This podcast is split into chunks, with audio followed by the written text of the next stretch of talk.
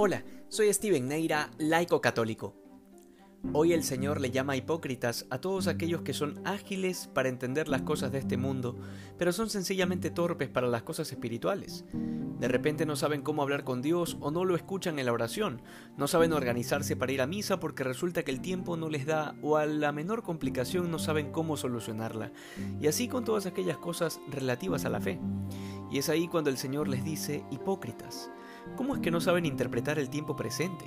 Ante el avance de la ideología de género y de la cultura de la muerte, sencillamente ni se enteran de lo que sucede.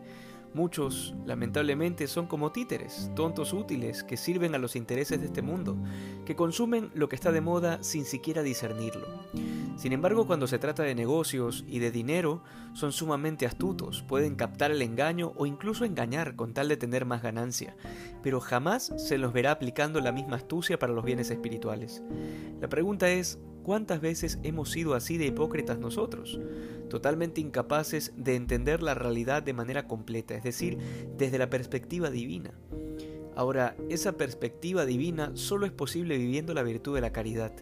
El amor es el único que nos brinda esa sabiduría que viene de lo alto y que nos permite entender la realidad de manera completa. No se trata de leer más libros, sino de amar más. Solo amando se comprende las profundidades del corazón del otro y a su vez la realidad del mundo, porque al juzgar las cosas ya no lo hacemos en función de nuestros egoísmos o de nuestros prejuicios, sino con el sentir y el querer de Cristo. Es a partir de la vivencia del amor que los 7 dones del Espíritu Santo se manifiestan en nuestra vida, de manera que nuestros juicios sean justos y nuestros discernimientos sean sabios. Que hoy seamos más santos que ayer. Dios te bendiga.